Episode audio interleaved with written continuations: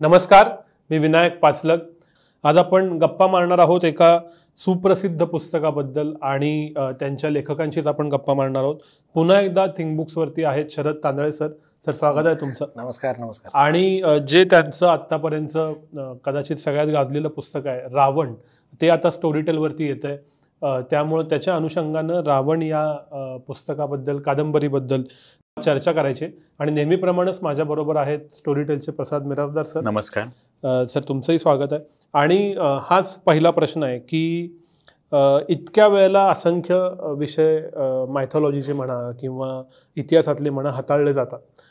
आत्ता एकविसाव्या शतकामध्ये दोन हजार दहा ते वीसच्या कालावधीमध्ये रावण हा विषय घ्यावा आणि त्याच्यावरती इतकी मोठी एक पुस्तक म्हणूया कादंबरी म्हणूया लिहावी.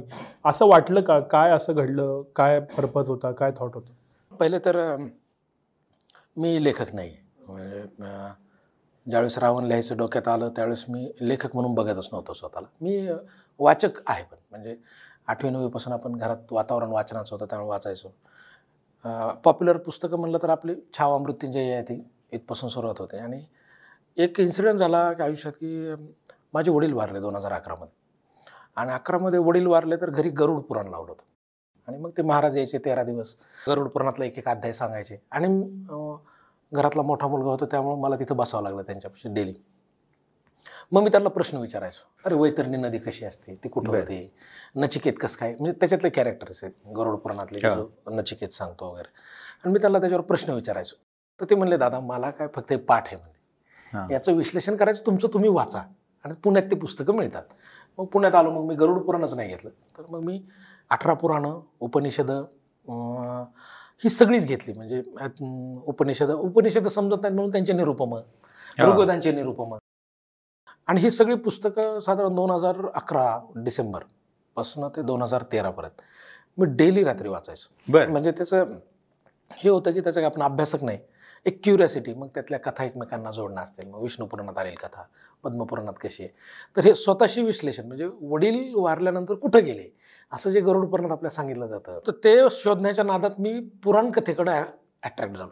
मग त्याच्यात ऋग्वेद वाचला मग त्याचे प्रत्येक मंडळं त्याची सुक्त त्याचे अर्थ कसे लावले गेले उपनिषदात कसे केले गेले यदुर्वेदात जे सांगितले त्याचं पुराणात काय आलं का? हे स्वतःशीच ॲनालिसिस करा. म्हणजे दोन वर्ष सर मी इंजिनिअरिंगला जर तेवढा अभ्यास केला असता तर मी महाराष्ट्रात पहिला आलो असतो. जर मी आय आय टीला तेवढा अभ्यास केला असता तर मी नाईन्टी नाईन पॉईंट काहीतरी मार्क मिळाले असते. हे एक क्युरियासिटी म्हणून आवड निर्माण झाली आणि ते वाचत गेलो. आणि दोन हजार तेरामध्ये काय झालं की मी ज्यावेळेस लंडनला मला आवड मिळाला आणि विमानात बसलो त्यावेळेस डोक्यात आला अरे विमान तर रावणाने उडवलं विमानशास्त्र भारतीय असं एक प्रत्येकाच्या मनात बहुतेक जे विमानात बसले त्यांचं येत असेल आणि म्हणणार म्हणलं आपल्याला विमानशास्त्र वाचायचं आहे आपल्याला रामायण वाचलं पाहिजे. राहिले रामायण. राम राहिला आहे रावण राहिलाय आणि आपलं सगळं संपलेलं नाही पुराण. आणि पद्मपुराणात विष्णुपुराणात सायलेंटली थोडं थोडं आलेलंच होतं. मग मी ज्यावेळेस लंडनला गेलो आवड मिळालं वापस आलो. नेक्स्ट डेला मी नरलेकरांच्या दुकानात गेलो. त्यांना म्हणलं वाल्मिकी रामायण विमानशास्त्र रावण याच्यावर जे जे पुस्तकं ज्यांचा ज्यांचा उल्लेख आहे मला ते सगळे पाहिजे मग त्यांनी मला तीस चाळीस पुस्तकं दिले. म्हणजे वाल्मी पुराणं वगैरे घेताना त्यावेळेस मी अठ्ठेचाळीस पुस्तकांचा सेट घेतला होता. ह्यावेळेस तीस पुस्तकं घेतली आणि वाचायला सुरुवात केली.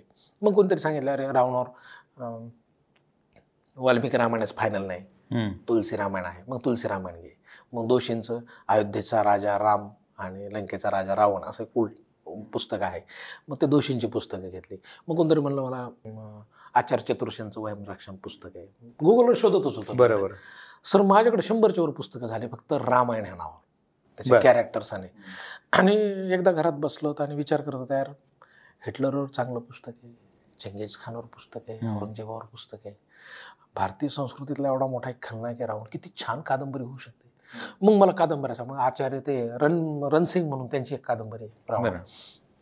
ती मागवली मग आनंद नीलकांतांचं. मग मी कोलतेंचं मागवलं. ते वाचले पण मला ती सगळी पुस्तकं आवडलीच नाही फॅक्ट म्हणजे त्याच्यात एक वेगळ्या धारणा. म्हणजे रावण मेला हे आधी माहीत असल्यानंतर लिहिलेलं पुस्तक असं. की त्याच्यात एंड माहिती म्हणलं पहिल्यापासूनच एंडच्या डोक्यात होते. आणि मग विचार म्हणणार ह्याच्यावर एखादं पुस्तक होऊ शकतं. बायकोला बोललो भावाला बोललो सगळ्यांना बोललो. सगळं दुसऱ्याला नाव ठेवू नये.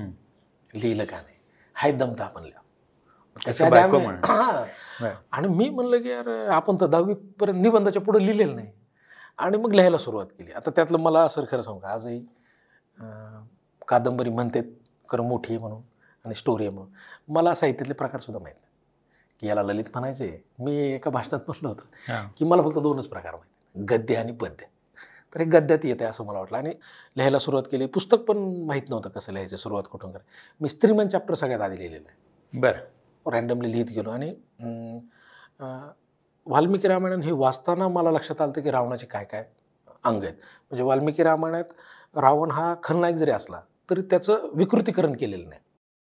आणि सगळ्यात महत्त्वाचं एक आहे की रामाने जर शेवटला कौतुक केलं नसतं रावणाचं की हा एवढा ज्ञानी लक्ष्मणाचा लक्ष्मणा जा त्याच्याकडून ज्ञानी तुम्हाला ही कादंबरी लिहिता नसते आली. म्हणजे हे सगळे ॲस्पेक्ट्स पाहिल्यावर मी सर एक वर्षभर माझ्या डोक्यात तेच होतं की अरे रावण असा आहे रावण इथं गेला तिथे गेला हे झालंय ते झालंय. आणि कुणाला तरी सांगायचं आहे किंबहुना पुस्तक मलाच वाचायचं होतं. असं म्हणायला हरकत नाही. की लिहून माझीच भूक भागवायची होती. आणि मग ते लिहित गेलो. चार वर्ष गेले त्यातल्या आयुष्यात त्यातलं तर दीड वर्ष टोटल बिझनेस बंद केला. सगळ्यांना मला मूर्खात काढलं होतं. धंदा बंद करून कोणी पुस्तक लिहित आहे कारण आज कोणी वाचतंय का? पण आता याच्यामध्ये जे कथा सांगण्याची जी पद्धत आहे रावणाची तो रावण स्वतः सांगतो स्वतःची हो. गोष्ट. अशा पद्धतीने तुम्ही ती संपूर्ण मांडलेली आहे. तर ती या प्रकारे मांडावी आणि ती लोकांना कनेक्ट होईल किंवा रावणाची बाजू कळेल. रामायण जे नेहमी गोष्ट ऐकतो किंवा वाचतो किंवा काय ती रामाच्या पर्स्पेक्टिव्हने वाचतो. वाचतो. म्हणजे त्यामुळे रामापासून सुरुवात होते आणि मग रावणाला एंड होतो. आता आपण दसरा वगैरे साजरा करतो त्यातही तो शेवटी रावण जाळला जातो तिथे. रामलीला करतात या काळामध्ये त्या सगळ्याच्या. पण उलट जे आहे की. रावणाच्या जन्मापासून सुरुवात आहे आणि रावण माझी गोष्ट म्हणून सांगतो सांग. आणि त्याच्यामध्ये येणारा जो राम आहे तो त्या मानाने फार कमी आहे. संपूर्ण रावणाचीच गोष्ट आहे तर हे हे अशा पद्धतीने मांडणी करावी त्याची बाजू मांडावी असं का वाटलं त्याच्यात झालं कसं की पुस्तक रावणावर असावं असं मला वाटलं. आणि मी पहिले प्रयत्न चुकलेले आहेत माझे. म्हणजे मी पहिले काय केलं की आपण बाकीचे पुस्तक लिहितात ना तृतीय काय म्हणतात त्याला? तृतीय पुरुषी. की तो आला तो गेला हे गेला. आणि मी ते चार पाच पानं लिहिते मलाच आवडले नाहीत. आणि बहुतेक मला असं पर्टिक्युलर एखाद्या पुस्तकाचा प्रभाव म्हणता येणार नाही बरं का. पण आठवी नववीपासून वाचताना मी खूप वाचले. म्हणजे मराठी लिटरेचरमध्ये आवडच होती. तर ती सगळी पुस्तकं वाचताना माझ्या एक डोक्यात होतं की पुस्तक आपण जे लिहितो आहे ते मी हुशार आहे ह्याच्यासाठी नाही लिहायचं. तर ते दहावीच्या माणसाला समजावं साठ वर्षाच्या माणसाला समजावं. आणि कनेक्ट कधी होईल? ज्यावेळेस तो त्याला कोरिलेट करेल.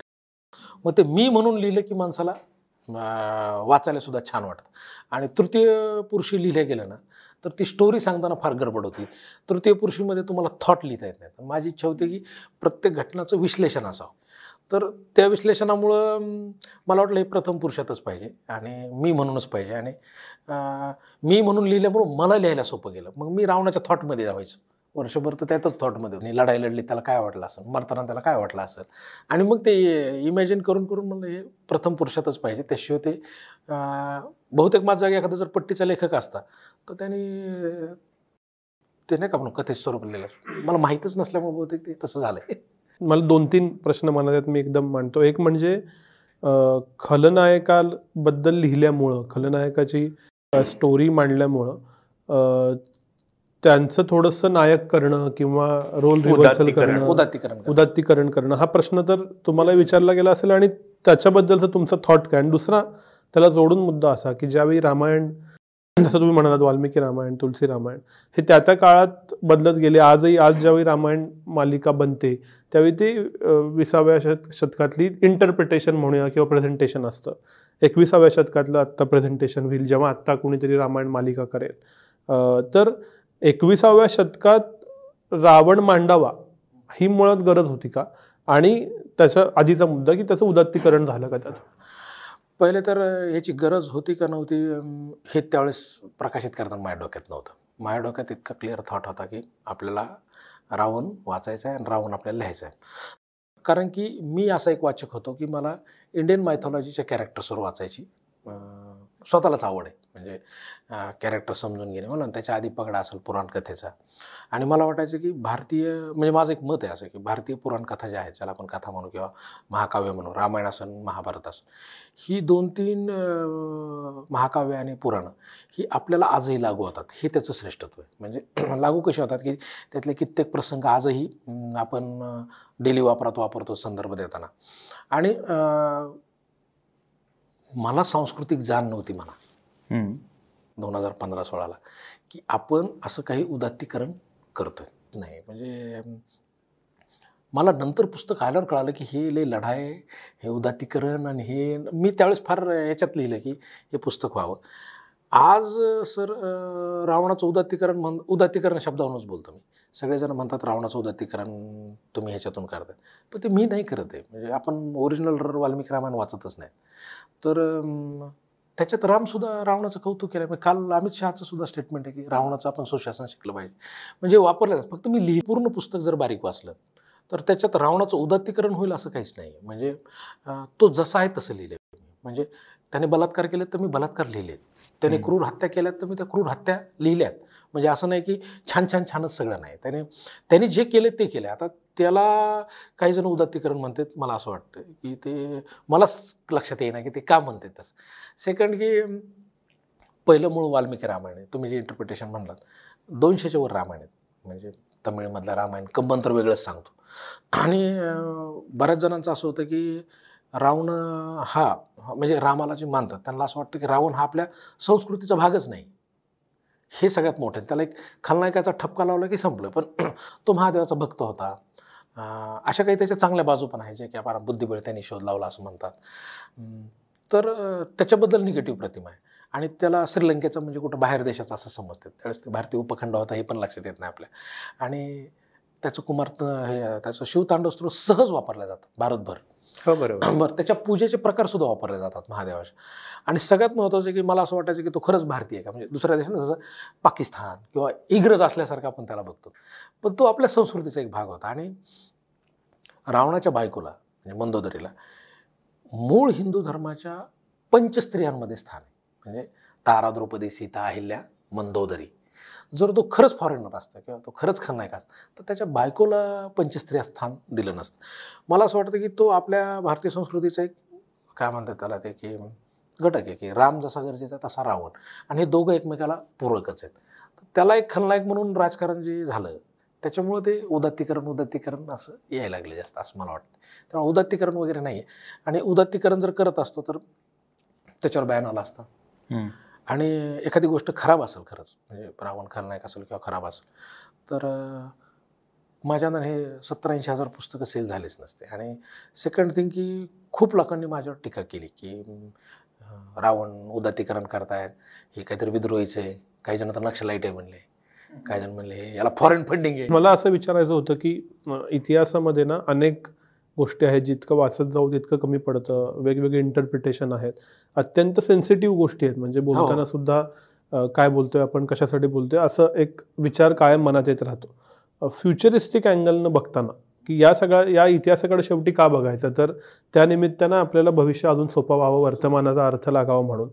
तर त्याच्या मायन्यूट डिटेल्समध्ये न जाता या पुस्तकानं नक्की आत्ताच्या वाचकांवरती आत्ताच्या तरुणाईवरती काय किंवा ज्यांनी कोणी वाचलं ऐंशी ऐंशी हजारच्या आसपास त्याच्या कॉपीज आज गेलेल्या आहेत मार्केटमध्ये काय परिणाम झाला असं वाटतं? आणि तुम्ही लिहिलं कदाचित तुमच्या मन स्वतःसाठी लिहिलं पण त्याच्यानंतर प्रकाशक होताना प्रकाशक म्हणून ते पुस्तक पोचवताना काय यातनं लोकांनी घ्यावं असं तुम्हाला वाटत होतं? आणि लोकांनी काय घेतलं? त्याचा एक्सपिरियन्स काय होता?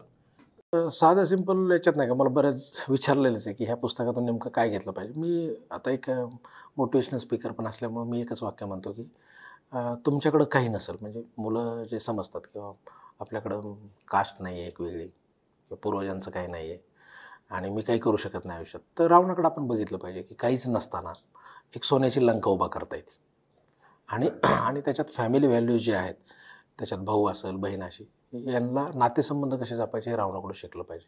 सेम अँगलमध्ये रावण रामाकडनं हातात एक धनुष्यबाण आणि एक भाऊ सोबत. हे दोघं जणांकडं काही शस्त्र सैन्य नसताना त्यांनी दक्षिणेकडे पहिलं पाऊल टाकण्याची जी धमक आहे की समोर एवढा अजरस एवढा मोठा शत्रू आहे तरी त्याला पण आपण पराभूत करू शकतो अशी धमक पण आपल्यात पाहिजे. तर हे दोन गोष्टी मला जास्त वाटतं. आणि परिणाम जर म्हणतात तर मला असं वाटत नाही की फार कादंबऱ्या परिणाम करतात. कारण की महाराष्ट्रात खूप सारी पुस्तकं विचारवंत होऊन गेले तरी फरक इथे नाही इथे नाही इथे माझा एक गमतीशीर मतभेद आहे तुमच्या कादंबरीमुळेच. की त्या रावणाच्या कादंबरीतच तुम्ही या पद्धतीने सांगितलेलं आहे की रावणाला दहा तोंड होती ही गोष्ट आहे. हा.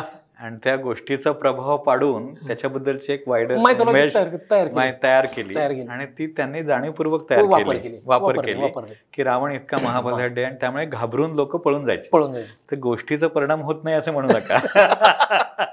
नाही आणि सर आता एक बघा ना की मला पण ते दहा डोके वगैरे ज्याची कल्पना आहे. आज आपल्याकडे मीडिया आहे व्हिज्युअल मीडिया आहे. म्हणजे आज जर मी नसतो समज आज आपल्याकडे कॅमेरे फोटो वगैरे नसते आणि पुस्तक एवढं चाललं असं म्हणजे प्रिंटच नाही फोटोच नाही तर गप्पा झाले असते ना. ते तांदळे पण रावणासारखाच आहे. त्याला पण पाच डोके आहेत. रावणाला दहा होते ह्याला पाच आहेत म्हणून ते लिहू शकला. किंवा आत्ताचे जे आपले पंतप्रधान गांधीजी असतील की हे जे महापुरुष होऊन गेले यांचे फोटो आहेत म्हणून. नाहीतर लोक म्हणले असते ते आठ फूट उंच होत आहे. नऊ फूट उंच होते तर हे अशा स्टोऱ्यांनी जुन्या काळात प्रभाव पाडलेलाच आहे लोकांनी. आणि त्याचा वापर करून लोक देव प्रसन्न आहे. हां. आशीर्वाद दिला आहे स्वप्नात आला हे हे सगळे प्रभाव पाडण्याचे संसद साधन होते. पण एक रावण ह्या कादंबरीने मला नाही वाटत एवढा काही फरक पडला असं. हा लोकांनी याला काय म्हणतात त्याला ते फिक्शनल स्टोरी म्हणून वाचलं.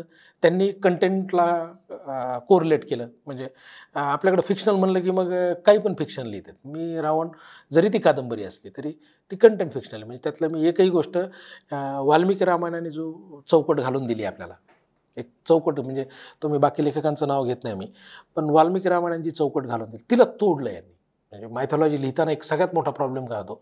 लेखक स्वतःला हुशार समजते आणि ते इंटरप्रिटेशन करताना कादंबरी लिहिताना ते ती जी मूळ चौकट असते तिला तोडतात. मी कुठंच चौकट तोडली नाही. तर मला असं वाटतं की फरक जास्त पडत नाही पण लोकांना मायथॉलॉजी वाचायला आवडते. आणि ते टाईमपास म्हणून वाचतात. म्हणजे त्याला काही फार सांस्कृतिक लढा आणि तुम्हाला एक सांगू का? आपलं नशीब. म्हणजे मी रावण लिहिलं म्हणजे मी फार भारी नाही. उलट आपल्याकडे इतके कॅरेक्टर्स आहेत लिहा. अमेरिकेकडं आणि युरोपमध्ये जुनं एवढं कॅरेक्टर नाहीत. तर ते इमॅजिनरी वर्ल्ड बनवायले आहेत game throne game of throne सारखे. आणि त्याच्यावर कथानकं तयार करायला आपल्याकडे आहे. म्हणजे आपल्याकडं त्या लेवलचं पण आपलं काय झालं की आपण आपल्या कथानकांना दैवरूप दिल्यामुळं त्या लेवलचं बनवू शकत नाही. कारण कधी कुणाच्या भावना कुठं दुखवल्या जातील? नाही हे नक्कीच? आहे की ते वाचत असताना रामायण तेच आहे. हं. वाल्मिकी रामायणच तुम्ही मांडलंय फक्त वेगळ्या पर्स्पेक्टिव्ह मधनं रावणाच्या पर्स्पेक्टिव्ह मधनं हा म्हणजे त्याच्यामुळे भारताकडून लंकेकडे बघतो. हा. आणि मी लंकेकडून एवढंच एक फरक. मला इथं असं विचारायचं आहे की मायथॉलॉजी जसं तुम्ही उल्लेख केला त्याचा आता आजच्या मार्केटच्या भाषेमध्ये पोटेन्शियल बऱ्याच लोकांना समजतंय आर्टिस्टना समजतंय. मग त्याच्यातनं मायथॉलॉजीतली फक्त नावं व्यक्ती घेऊन एक पॅरल स्टोरीज पॅरल युनिवर्स रचली जातात. सिनेमे येतात त्याचे वेगवेगळे.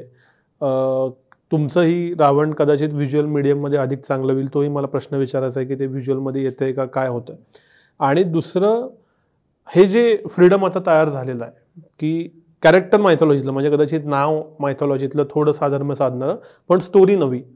तुम्ही स्वतः ज्यावेळी असं म्हणता की मी चौकट तीच ठेवून लिहिलं तर आता जे असे वेगवेगळे प्रयोग होत आहेत की नाव रेफरन्स ते पण कथा आजची अशांकडे तुम्ही कसं बघता? काय झालं सर की म्हणजे माझं पण एक बघण्याचा दृष्टिकोन आहे. आता एवढा मोठा अभ्यासक नाही मी पण जगात ज्यावेळेस आपण हे जे व्हिज्युअल मीडिया म्हणून बघतो म्हणजे नेटफ्लिक्स आल्यामुळे आपल्याला कळालं जास्त नेटफ्लिक्स ॲमेझॉन तर याच्यात तुम्ही बघा की म्हणजे माझं सहज बघणं की कोणत्या सिरीज हिट झाल्या? कोणते कॅरेक्टर हिट झाले गेल्या तीन वर्षात? Pablo Escobar. नायक नव्हता. हा. वायकिंग्स हे नायक नव्हते. हे कायम लुटेर होते. गणेश गायतोंडे हा नायक नव्हता. गेम ऑफ थ्रोन्स फार सात्विक आहे आणि फार उच्च दर्जाचं ज्ञान देते म्हणून हिट झालेलं नाही. म्हणजे जगाचा बघण्याचा किंवा ह्या तरुणाईचा बघण्याचा दृष्टिकोन हा नायक आणि खलनायकांकडे समान आहे आता. म्हणजे दोघांकडे ते समान याने बघतात. आणि उलट हे जे फायनान्स लावतात ह्या व्हिज्युअल मीडियाला त्यांना पण कळालं की लोकांना खलनायक जास्त आवडायला आता म्हणजे तो किती क्रू क्रूर होता किंवा त्याने किती पैसे लुटले. म्हणजे तुम्ही एक बघा ना हर्षद मेहतावर हिट झाली म्हणजे हर्षद हे इथे खलनायकाला नायक करण्याचा प्रयत्नच आहे ना. कुठं? म्हणजे एका नाही हा. नाही का? आणि त्याला ॲज लाईक नायक पोर्ट्रेट करतायत. आणि हे सुरू झालंय. मग त्याच्यात काय व्हायलंय की आपल्याकडचे जे खलनायक आहेत म्हणजे रावण असतील किंवा मायथॉलॉजीतले इतर नायक असतील. त्यांच्यावर डायरेक्ट जर करायचं म्हणलं ना सर मग तुम्ही ट्रोल होणार. हिंमत लागते ना त्याला. तुम्ही ट्रोल होणार तुम्ही त्यात पॉलिटिकल इंटरफेरन्स होणार त्याच्यात खूप साऱ्या संघटना येणार. पण ते नायकांचं आत्ताचं काय म्हणतात कंटेम्पररी वापरून. आत्ताची स्टोरी वापरून तीच कथानक जोडणं. ह्याने तुम्हाला डायरेक्ट अटॅक होत नाही. म्हणून लोक तिकडे घुसले तसं पाहिलं तर भारतीय पुराणात आणि याच्यात जर या भावना नसत्या तर फॉरेनपेक्षा जास्त उच्च लेवलच्या स्टोऱ्या ज्या व्हिज्युअल मीडियात आल्या पाहिजेत. आणि का नाही आल्या पाहिजेत? म्हणजे तुम्ही आता ते वेबसिरीजचं मी ज्यावेळेस एका नेटफ्लिक्सच्या एका माणसाला भेटलो होतो तर तुम्हाला म्हणत होता रावण का केलं पाहिजे? तुमच्या देशात राम एवढा मोठा आहे का? कोण बघणार आहे रावण? आणि पॉलिटिकल प्रेशर येईल तर ते होणार नाही म्हणला. म्हणजे व्हिज्युअल जे म्हणतात रावणावर कोणी करणार नाही कारण ती हिंमतच होणार नाही आता. पण त्याला मी समजून सांगताना म्हणलं तर वायकिंग्स हा दोन देशापुरता आहे. गेम ऑफ थ्रोन्स ही बाबा काय इमॅजिनरी वर्ल्ड आहे. पण रावण हा जवळपास चौदा पंधरा देशांवर इफेक्ट करतो. म्हणजे भारत श्रीलंका मलेशिया थायलंड बिलंड. आणि जवळपास दीडशे कोटी लोक हे बघतात. तर याच्यावर वेब सिरीज होऊ शकते हे माझं आर्ग्युमेंट होतं. आणि कारण की लॉकडाऊनमध्ये रामायण नावाचे जे रामानंद सागर आहे हे नवीनच रामायण आहे. म्हणजे ते तर म्हणजे सगळ्यात फेक रामायण म्हणता येईल. सर ते रामायण आपण लहानपणी पाहिलं. त्याचे प्रत्येक एपिसोड यूट्यूबवर आहेत. तरी अठ्ठ्याहत्तर कोटी लोकांनी लॉकडाऊनमध्ये टी व्हीवर पाहिलं. म्हणजे मायथॉलॉजिकल स्टोऱ्या आपल्या लोकांना किती जवळच्या वाटतात.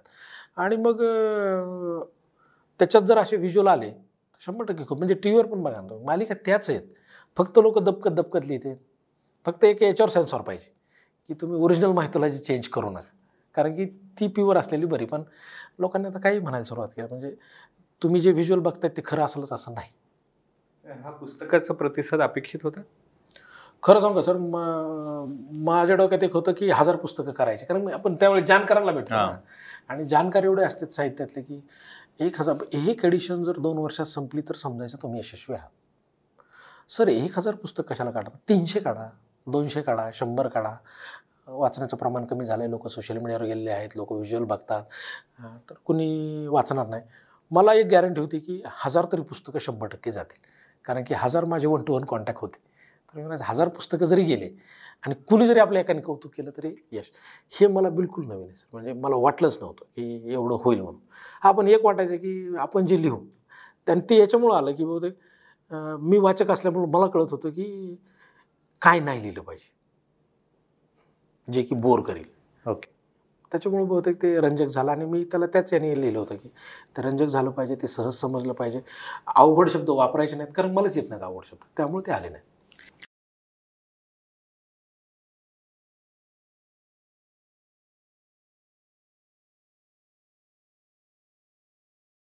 विकत असतो.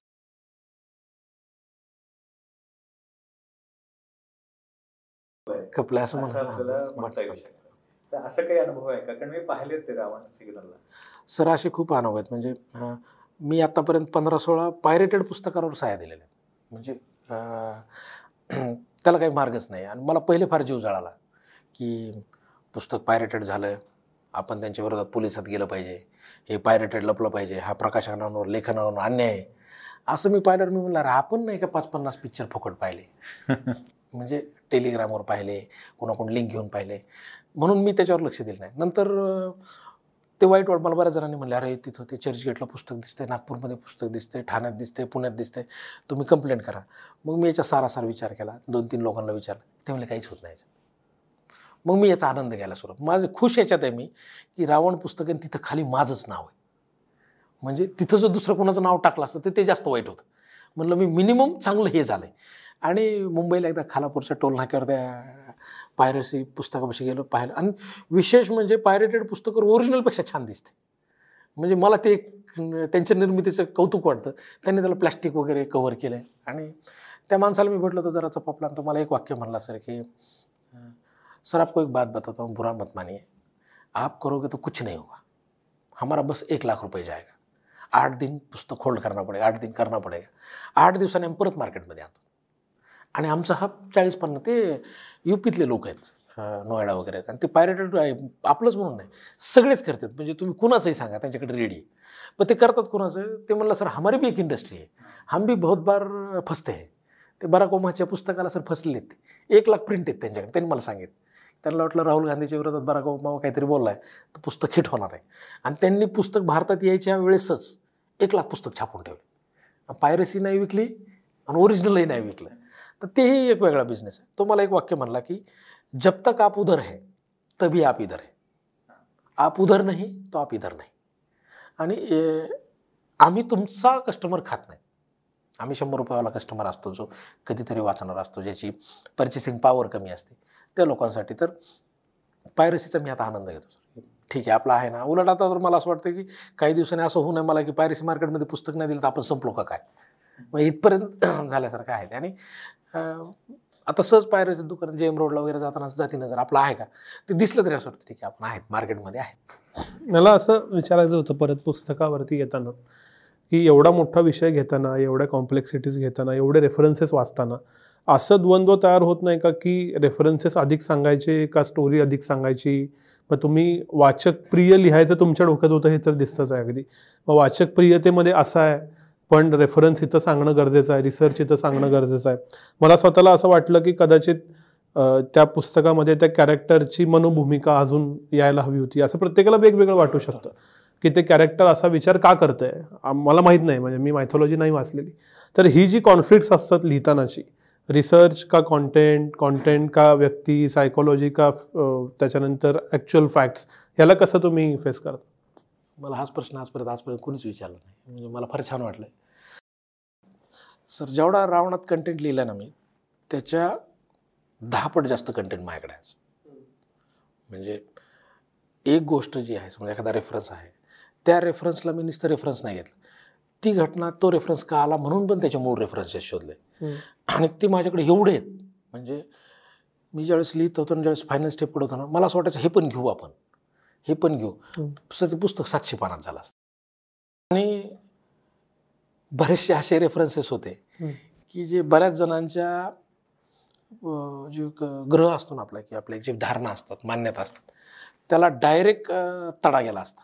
आणि मला कोणती निगेटिव्हिटी नको होती. म्हणजे मला माहिती खूप झालं आता. म्हणजे कंटेंट जे म्हणतात ना तुम्ही इवन शेवटचं जे तीन चॅप्टर आहेत ना ते मी फार फास्ट घेतलेत. मला दोन तीन जण म्हणले सर हे फास्ट गेल्यासारखं वाटते ते मी फास्ट का घेतले? कारण की त्याच्यात मला असं वाटायचं की रामाबद्दल किंवा हनुमानाबद्दल किंवा कुणा देवतांबद्दल जी कुणाची भावना असतात त्या भावना किंवा ज्या श्रद्धा असतात त्याला ठेच पोचवण्याचा मला अधिकार नाही किंवा मी ते करू शकत नाही. हा तुला माहीत झालं तुझ्यापर्यंत. जो कोणी संशोधक वाचत जाईल तिथपर्यंत त्यासाठी. पण ज्यावेळेस आपण एक कादंबरी आणि पॉप्युलर शेवटच्या माणसापर्यंत नेतोय तर मला वाटतं की तसं निगेटिव्हिटी किंवा त्याला निगेटिव्हिटीच म्हणतील का? कारण की ही एक श्रद्धा फिट बसलेली आहे ना ती खरी कोटीची पडताळणी होऊ शकत नाही. त्यामुळं असं माझं एक दहा बारा चॅप्टरला तरी झालं की अरे हे रेफरन्स नको. हे नको सर माझ्याकडे अजूनही चार पाचशे पानं लिहिलेली आहेत मी हाताने. आणि जे तर तुम्ही बघितले तर ते म्हणतात हे तर अजून स्फोटक झालं असतं की अजून रंजक झालं असतं. पण मी स्वतःला ते एडिट करत गेलो की काही गोष्टी ज्या असतात त्या आपल्याला जरी वाटत असल्या नाही रे खरं आहे ना. पण ते खरं आहे ना पण ते पण कधी बोलायचं आणि कधी नाही याचं सुद्धा तारतम्य आपलं असलं पाहिजे मला असं वाटतं. म्हणजे उदाहरणार्थ सर मी रावणात दोन शब्द वापरले एक शनीला मारताना. ती कथेची गरज होती पण तो प्रसंग फार मोठा झाला असता. तो प्रसंग मग त्याच्या ग्रहांना सुद्धा कसं मारलं इथपर्यंत होता. माझ्या आईने रिक्वेस्ट केली मला की तुझा राशी स्वामी शनी आहे म्हणली भाऊ. तू काही लिहू नको म्हणून फक्त मारताना हा शब्द वापर माझी आई फार श्रद्धाळू तिन्ही हो म्हणल्याशिवाय पुढे आलेलं नाही.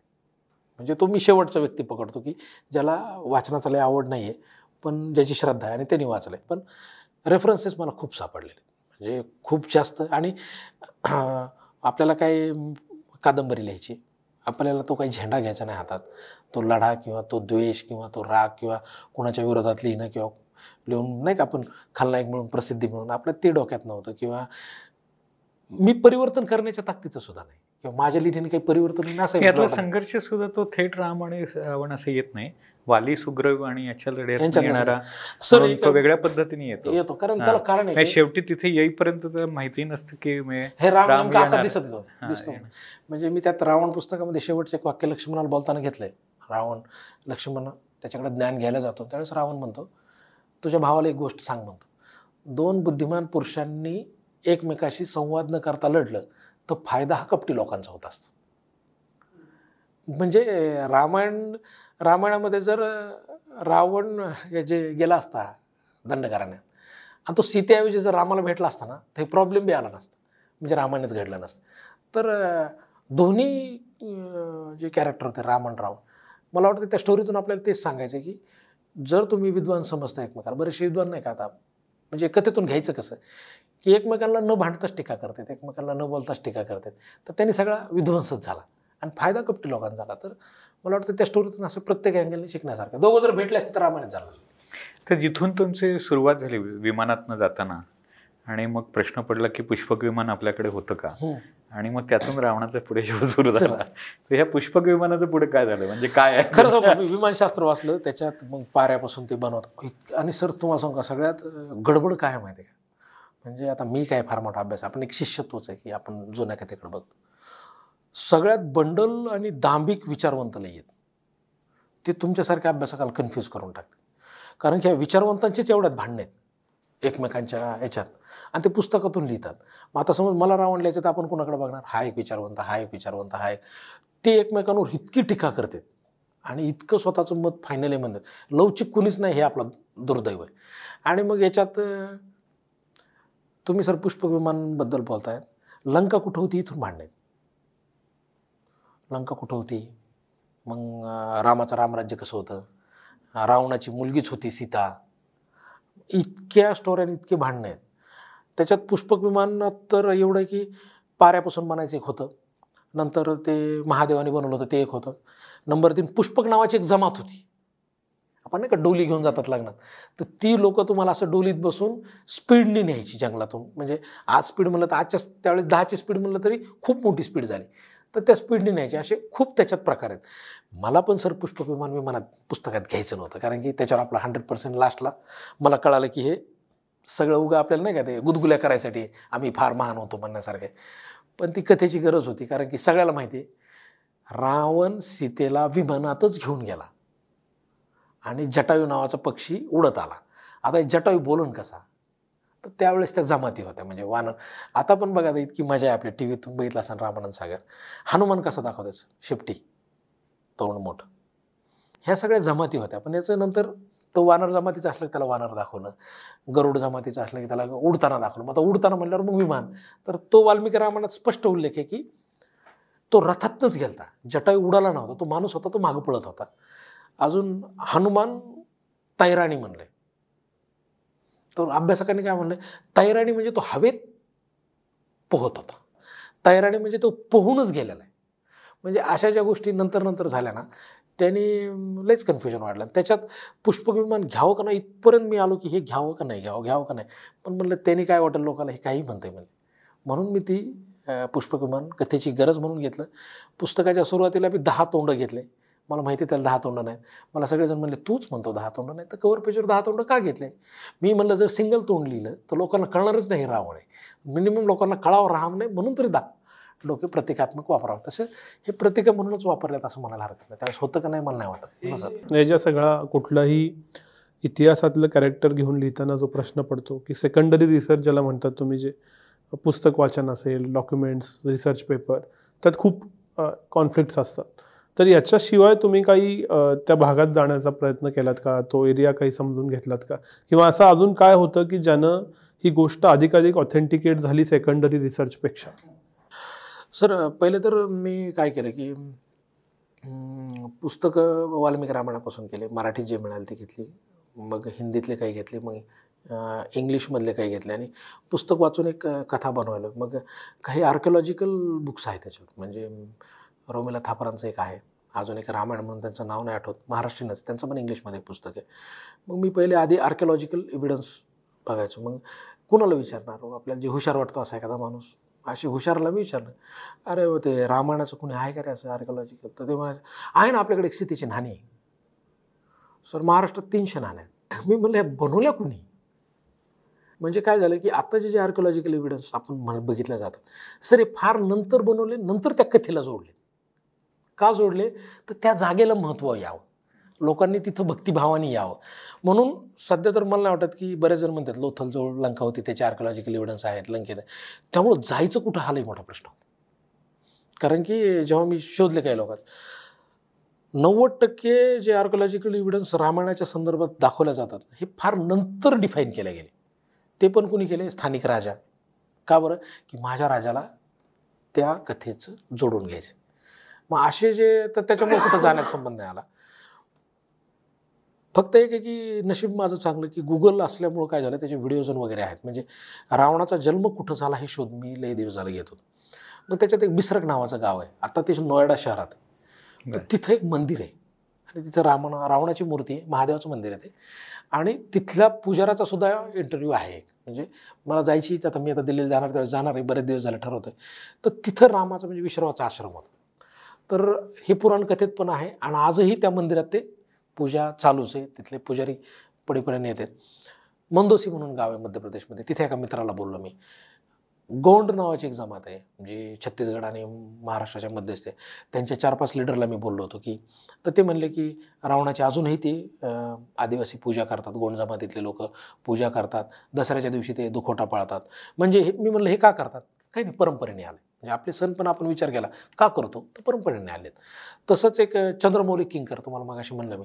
हे दशग्रंथी दशपाठी दशग्रंथी ब्राह्मण म्हणल्या जातात. वाराणसीतले खूप मोठे आहेत अभ्यास त्यांच्याशी बोललो की सर हे रावण होता का? मग त्यांनी मला सांगितलं की बऱ्याचशा पदांचं उपपद हे रावणाने केलं आहे बरेचसे श्लोक त्यांनी केले डिफाईन केले आहेत मग ते कसं घ्यायचं? तर- तर मग मी कादंबरीत एका लाईनमध्ये ते घेतलं. तर आर्किओलॉजिकल एव्हिडन्स जर लोक जरी म्हणत असले तरी ते गॅरंटेड नाहीत की ते तेच आहेत. त्यामुळे मला कुठं जायचा प्रश्न नाही आला. सगळ्यात ऑथेंटिकल की जुने जे विचारवंत आहेत काही जे लिहिलेले आहेत वाल्मिक रामायण प्रक्षेपित अप्रक्षेपित पुस्तकं असतात ते. तर मला वाटतं त्या सगळ्या कथा एकमेकाला जोडण्यात नाही का आता तुम्ही एक लिहिलं परत कन्नडमधल्या एकाने एक लिहिलं तर ते दोन जर सांगड घातली तर ते बरोबर जवळपास. आणि शेवटी आपली सत्सद्विवेक बुद्धी आहे ना की जटायला उडताना दाखवायचं का नाही दाखवायचं? आणि मी ठरवलं होतं की एकही भंपक गोष्ट याच्यात घ्यायची नाही. त्यामुळे कुठं जाण्याचा संपर्क नाही आला. आता आपण म्हणजे प्रामुख्याने तर हे स्टोरी टेलवर रावण प्रकाशित होतो आहे. आणि ते वाचलं आहे उपेंद्र लिमे यांनी. हो. आणि त्याची आपण निवड जेव्हा केली तेव्हा अं, म्हणजे रावणसाठी कोण एक्झॅक्टली छान वाचू शकेल? हो. त्याने फार सुंदर काम केलं आहे. तर उपेंद्र लिमयच्या आवाजात रावण कसं झालंय?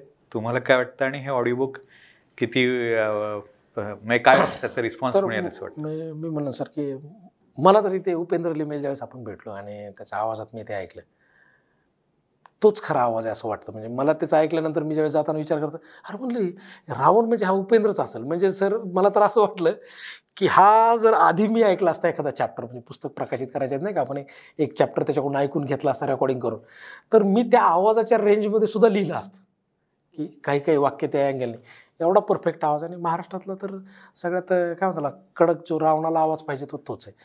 मीच सर ह्या रेंज म्हणजे ह्या परिस्थितीतून आलेलो आहे की माझ्यासाठीच उपेंद्रने पुस्तक वाचणं आणि सगळ्यात महत्त्वाचं काय त्याने कमर्शियली न वाचणं. म्हणजे फक्त एक नाही काय कमर्शियल ॲक्टर आहे मला हे करायचं आहे मला हे वाचायचं आहे मला त्याचे पैसे मिळणार आहेत माझं हे काम आहे संपलं. असं नाही. म्हणजे आपण ज्यावेळेस भेटलो त्यावेळेस त्याची प्रतिक्रिया कशी होती? म्हणजे उत्स्फूर्त की यार बिग स्क्रीन म्हणजे सर पहिला शब्द त्यांचा असा होता की बिग स्क्रीन तर मला वाटतं हे आवडणं आणि हे माझ्यासाठी फार महत्त्वाचं आहे. आणि मला वाटतं की कोणी कोणी ऐकून ऐकू पहिलं मला ऐकायचं आहे. त्यामुळं तुकडेच ऐकलेत आपण पूर्ण पुस्तक ऐकायची. आणि मी तर सगळ्यांना विनंती करेल आता की एक वेळ ठीक आहे हार्ड कॉपी नाही वाचणं होत मला लय वाचण्याचं कंटाळा आहे, मला जमत नाही काय नाही.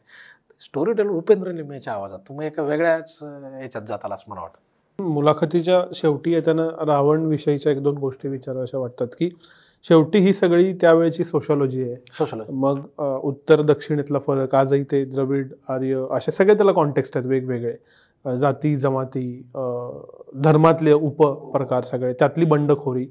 तर तुम्हाला यातून काही बंडखोरी दाखवायची होती का? काही त्या म्हणजे तुमच्या मनात काय इंटरप्रिटेशन झालं त्या सोशॉलॉजीचं उत्तर दक्षिण वादाचं वेगवेगळ्या जमाती जातींचं? काय होतं तुमच्या मनात? मला आधी हे कळालं नव्हतं म्हणजे की हा सांस्कृतिक लढा आहे. हा आर्य अनार्य लढा आहे. हा उत्तर दक्षिण लढा म्हणता येत नाही पण हा दोन देवतेंचा तर लढा आहे.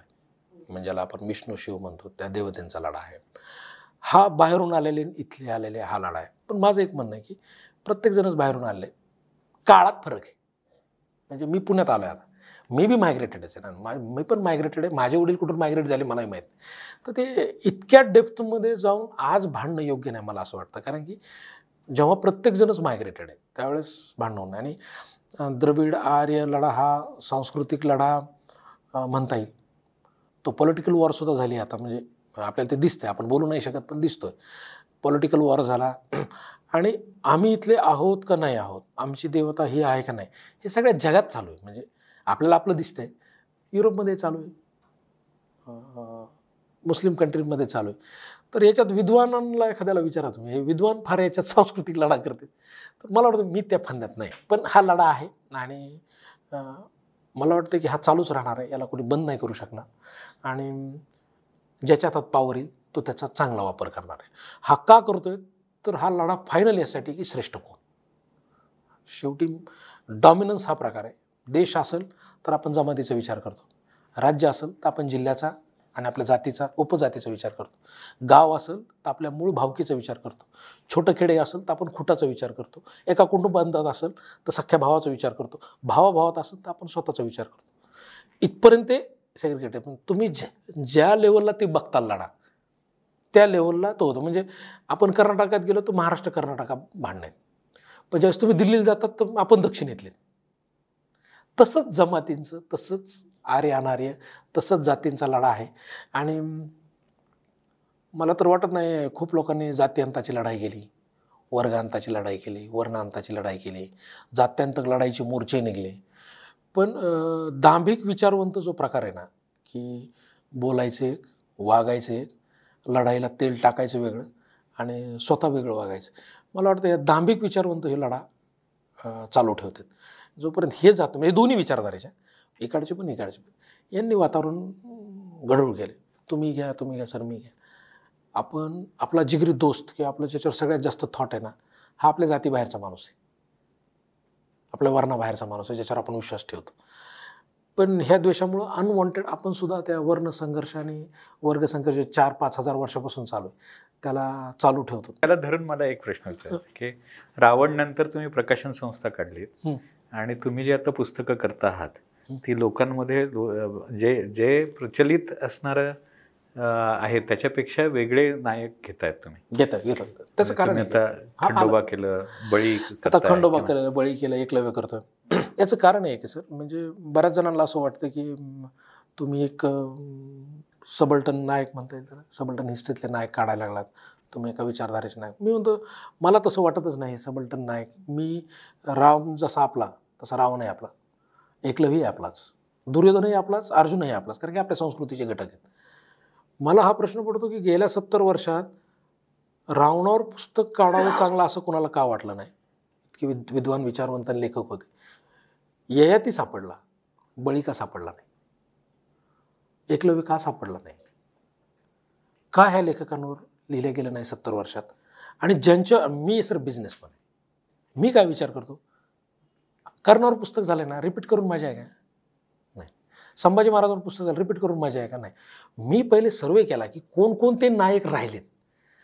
माझं दुर्दैव की जर आधी रावून तगडा लिहिला असत मी नसतं लिहिला. एकलव्य आधी तगडा असत मी नसतं लिहिला. बळी आधी जर चांगली कादंबरी असते तर आज मला लिहायची गरज नसते तर मी अशी पुस्तकं निवडली की जे बाजारात नाही मग लोकांना वाटतं की अरे तुम्ही काय ते सबलटन नायक निवडले? अरे मी ते निवडले नाहीत. बाजारात यांच्यावर नाही आहे हे असतं तर मला वाटतं मी नसतं लिहिलं. म्हणजे मी केले नसते. शेवटचा प्रश्न की तुम्ही हे पुस्तकाचा विचार चालू करायच्या आधी दोन हजार अकराच्या आधी असं आपण म्हणूया की पूर्ण वेगळे होता. या सगळ्यात शिरला वाचत गेला. पॅरलली तुमचा व्यवसाय चालू आहे त्याच्याविषयी आपण ऑलरेडी एपिसोड केलेला आहे दुसरा. या पुस्तकानं या प्रोसेसनं मान सन्मान कॉन्ट्रवर्सीज प्रकाशन संस्था हे सगळं दिलं असेल. तुम्हाला कसं बदलवलं? सर बदलवलं म्हणजे इतकं बदलवलं आहे ना सर की म्हणजे काय चुकून झालेला विद्वान म्हणता येईल. किंवा लोक हुशार समजायले सगळ्यात वाईट काय असतं? लोकांनी हुशार समजलं लोकांनी हुशार समजायला लागले की मित्र होत नाहीच आणि लोकांनी एकदा लई पॉप्युलर माणूस म्हणला ना त्याच्यात ते दोनच गोष्टी. हा एक तर माझा आहे का माझ्या विरोधातला आहे? मग त्याची जात बघितली जाते. जी की आधी माझी कुणीच बघितली नव्हती. परत हा नेमका आला आहे कुठं हे एक बघितलं जातं. नंबर दोन आणि काही कारण नसताना सर विचार करून बोलावं लागले जे की आधी मी बोलत नव्हतो. आणि ट्रोल झाल्यावर कळालं की काही काही विषयावर बोलायचं नसतं. म्हणजे मी पाठीमागे एका भाषणात म्हणलं होते प्रसिद्धी वाईट असते. म्हणजे तो एक घाण प्रकार झाला. सर बळी लिहिताना मी अनवॉन्टेड विचार करायला लागला की अरे हे प्यारा नको बरं का? ही ओळ नको बरं का? हा रेफरन्स नको. जो की रावणाच्या वेळेस केला नव्हता कारण मला त्यावेळेस जाणच नव्हते. तर आधीचं आधीच चांगलं होतं असं वाटतं आता. फ्रीडम गेलं आहे तो एक बदल झाला आणि याचा प्लस पॉईंट एक झाला सर की खूप चांगल्या लोकांना भेटता आलं. म्हणजे जे की प्रत्यक्ष फिरून माझं झालं नसतं. कारण की मी ज्या वातावरणातून आलो किंवा ज्या गावातून आलो माझे मित्र तिथलेच. त्यांचे मित्र तसलेच त्यांचे मित्र तसलेच. पण पुस्तकामुळं खूप लोक हुशार समजायला लागले. मग हुशार समजल्याने काय झालं की काही विचारवंताला भेटायची संधी मिळाली. त्यांनी बोलवलं. मग त्यांच्यासोबत एक दीड तास गप्पा मारल्यावर कळालं की अरे हे तर माणूस फार दांभिक आहे. मग ते पण एक वलय तुटलं की यार असं विद्वान कुणी नसतं. आणि बऱ्याच जण मला जाणवलं की लोक स्वतःची एक धारणा करून चलत असतात. ते स्वतः कधी चेंज व्हायच्या मनस्थितीत नसते तर आपण चेंज कंटिन्यू राहिलं पाहिजे. आपल्या विचारांवर स्टिक नाही राहिलं पाहिजे. मला जर कोणी तुम्हाला मगाशी म्हणलं इंटरव्ह्यूच्या आधी की तुम्ही मला एखादा विषय पटवून दिला की रावणातलं हे पेज चुकीचं आहे शरद. तो हे चुकीचं मान तर मी बदलायच्या तयारीचा माणूस मी त्याच्यावर स्टिक नाही की हे माझंच बरोबर आहे. तर हे काही आपण ज्याला म्हणतो ना की जरा प्रगल्भता आल्यासारखं मला वाटते की माझे पण बघण्याचे दृष्टिकोन चेंज झाला लोकसुद्धा माझ्याकडे येणार तर म्हणणार रावण लिहिले म्हणजे हे कोणत्या पक्षाचं आहे? मग आता आम्ही पर शरद पवारांना म्हटलं राष्ट्रवादीचा आहे. मग एखाद्या काँग्रेस अरे हे काँग्रेसचा आहे. बरं एखाद्या आर एस एसच्या एखादा माझ्या आर एस एसमध्ये खूप मित्र त्यांना भेटलं की अरे बहुतेक हे इंटरनल संगीत दिसतंय. बरं त्याच्यात मग एखाद्या कम्युनिस्टांना भेटलं तर म्हणणार हे बहुतेक नक्षलाईट दिसतंय. आणि सगळ्यात मोठा प्रॉब्लेम झाला आहे की हे रावण लिहिल्यामुळं सर प्रत्येकजण कोणत्या ना कोणत्या चष्म्यातूनच त्याला मला बघायचं ते शरद म्हणून बघणार हा एक सगळ्यात मोठा लॉस झाला मित्रसुद्धा आता जुने जे मित्र होते ना मला माहिती आहे रे तू शंभर टक्के कॉम्रेड आहेस. आता आपण नाही यार मला कॉम्रेड नीट नाही कळालं. कॉम्रेड असतं तर मी उद्योजकतेवर भाषण दिले असते का? मग पवार साहेबांनी पुस्तक वाचावं भेटलं. शंभर टक्के राष्ट्रवादीचं कोणतरी गँगवर आहे. बरं माझं आडणं तांदळ मग म्हणणार बीड जिल्ह्यात आमच्या जिल्ह्यात भाजप जास्त हे मुंडे साहेबाच माणूस आहे. धनंजयचा माणूस आहे मग ह्याचा माणूस आहे मग त्या विचारधारेचा ह्या विचार पेरियारांचं पुस्तक वाचतानाच एक फोटो तुम्ही ते हे शंभर टक्के द्रविडी विचार. अरे भाऊ वाचू नको का ते? म्हणजे लोकांनी आपल्याला ठरवायच्या काळात आलो आपण की आपण कसे. तर आपण तसे काय नाही आपण नॉर्मल शरद आहेत आणि त्याची जाणीव झाली म्हणून मॅक्झिमम लोकांना भेटणं पण टाळावं लागतं असं होतं. एक्सटेंडेड प्रश्न तुम्ही हे सगळं बोललात म्हणून. एक लेखक म्हणून एक प्रकाशक म्हणून समाजाला इन्फ्लुएन्स करणारी व्यक्ती म्हणून तुमचे खूप व्हिडिओ प्रसिद्ध आहेत यूट्यूबवरती तुम्ही मोटिवेशनल स्पीकर आहात. हे ज्या आत्ता तुम्हाला दिसणाऱ्या भिंती आहेत ज्या अधिक घट्ट झाल्याच्या वाटत आहेत प्रत्येकजण कोणी चष्म्यानं प्रत्येक बघतोय या कमी करण्यासाठी हे चष्मे घालवण्यासाठी काय करायला हवं किंवा काय तुम्हाला दिसते आणि तुम्ही सुद्धा काय करायचा प्रयत्न करा? विचारांची जी लढाई म्हणतो ती महाराष्ट्रात नाहीच आहे मुळात. पुरोगामी महाराष्ट्र हा शब्द वापरतात पण मला अजून तो दिसलेला नाही. जे पुरोगामीचा झेंडा घेतात ते सुद्धा दांभिकच आहेत बरेचसे जण त्यातले. काही जण आहेत जे चांगले आहेत ते गप्प बसलेत. आणि हे काय करता येते की कॉलेजमध्ये मुलांमध्ये एंट्री केली कीच एका विचारधारेचा बंबार्डिंग सुरू करतात. मग ते फेसबुक असेल ते व्हॉट्सअप असेल आणि मी माझ्या विचारावर किती खरं आहे हे पे पेरायचा प्रयत्न चालू असतो. कंटिन्यू सर प्रत्येक माणूस स्वतःचा विचार पेरतो. कुणीच म्हणत नाही की तू मुक्त बघ एकदा याच्याकडे. ह्या सगळ्या विचारधारेकडे मुक्त बघ. आणि हा तरुण मुलगा आहे ना हा डावा नाही आहे हा उजवा नाही त्याला कम्युनिस्ट कळत नाही त्याला काँग्रेस कळत नाही त्याला आर एस एस कळत नाही. त्याला कट्टर सनातनी कळत नाही त्याला पुरोगामी कळत नाही. तो कन्फ्यूज असतो की मला आयुष्यात काहीतरी पैसे कमवायचे आहेत. तर हे लोक त्या मुलांना टॅप करायचं बघतात. आणि हे मुलं सगळे मी यांना हॅशटॅगची मुलं म्हणतो. हॅशटॅग म्हणजे काय? किंवा आम्ही डावे उजे नाही. टिंगलमध्ये राहुल गांधीवर टीका करू टिंगलमध्ये मोदीवरही टीका करू. आतून काहीच नाही. पण हे जे कट्टर विचार म्हणतात ना हे अशी फौज जमा करायला लागलेत. मला याच्यातून एकच कळतं आहे की गरीब माणूसाने कोणती स्वातंत्र्य चळवळ लढलेली नाही. म्हणजे गरीब माणूस संघटनेचं काम करू शकत नाही. म्हणजे गांधीसुद्धा चांगल्या फॅमिलीतून होते सावरकर चांगल्या फॅमिलीतून होते सुभाषचंद्र बोस चांगल्या फॅमिलीतून होते दादाबाई नवरोजी चांगल्या फॅमिलीतून होते. आणि आपल्या महापुरुषांनी आधी खूप ज्ञान कमवलं आणि मग समाजात दिलं. हे लहानपणापासून एकवीस बावीस वर्षापासून जर विचारधारेच्या मागं झाले तर समाजात द्वेष आणि कट्टरता वाढते. मग मी एक ठरवलं की आपण फक्त पैसे कमवणार बोलायचं. एकदा तो आर्थिक सक्षम झाला त्याच्या घरातला तो बिझनेसमध्ये आला पन्नास पाच पन्नास हजार रुपये खिशात आले तर बुवा ते सगळे पुस्तकं घेईल. आणि मी पोराला सांगतो सोशल वर्क आणि पॉलिटिकल विचारधारा आत्ताच नाही. ती खूप पैसे कमवल्यावर दहा वर्षांनी. आणि एकदा त्याला पैसे कमवायचं ज्ञान आलं नसं त्याला कळतंय मग तो चार पुस्तकं घेऊन वाचला आणि मी वाचनावर भर देतो. तो कुठल्या ना कुठल्या विचारधारे चार पुस्तकं वाचत. आणि त्यांनी वाचल्यावर त्याला कळेल काय खरं आहे कोणतं खोटं आहे आणि ह्या यांच्याकडे बघायचं कसं? तर मी भाषणातून फक्त ह्यांच्या सगळ्याकडं बघायचा सायलेंटली नजरिया देतो.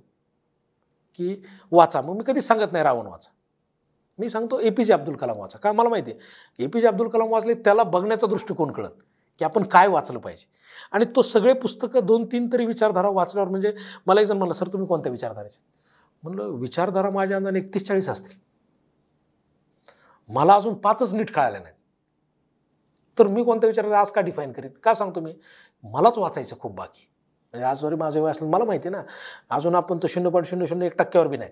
अजून खूप वाचायचं खूप अभ्यास करायचा आहे. तर ह्या तरुणांना मी काय सांगतो की तुम्ही लवकर विचारधारा. मी ह्या थॉट प्रोसेसचा आहे. मी ह्या कट्टरवादाचा आहे. मी ह्या विचारसरणीचा आहे. ह्याच्यात इतक्या लवकर जायचं नाही. मग आता काय करायचं? तर आत्ता अकॅडमिक्स चांगलं करा.